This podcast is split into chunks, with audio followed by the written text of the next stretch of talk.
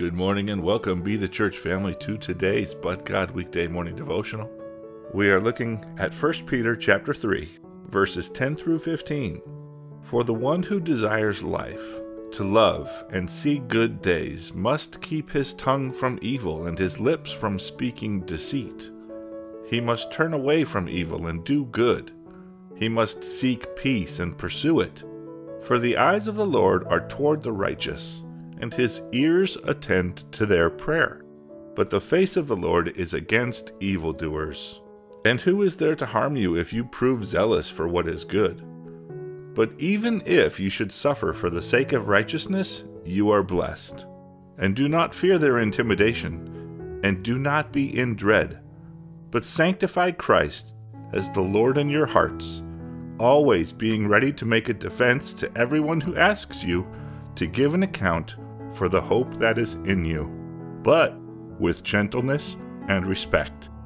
Peter cites Psalms 34, verse 12 through 16, in support of his teaching. Peter explains that the Holy Spirit has a way of directing and empowering us to self emptying service.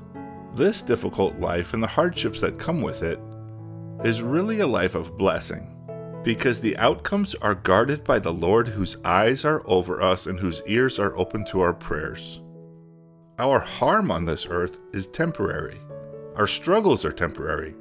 This also reminds us of Paul's words in Galatians chapter 5, verses 22 and 23.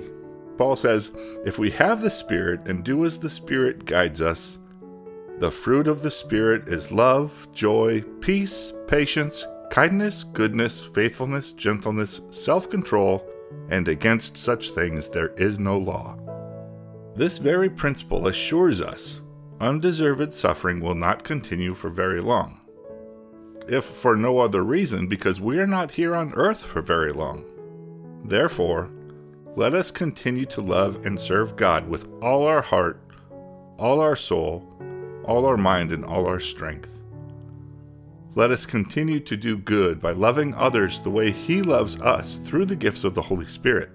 If we do these things, even in our sufferings, we will be blessed.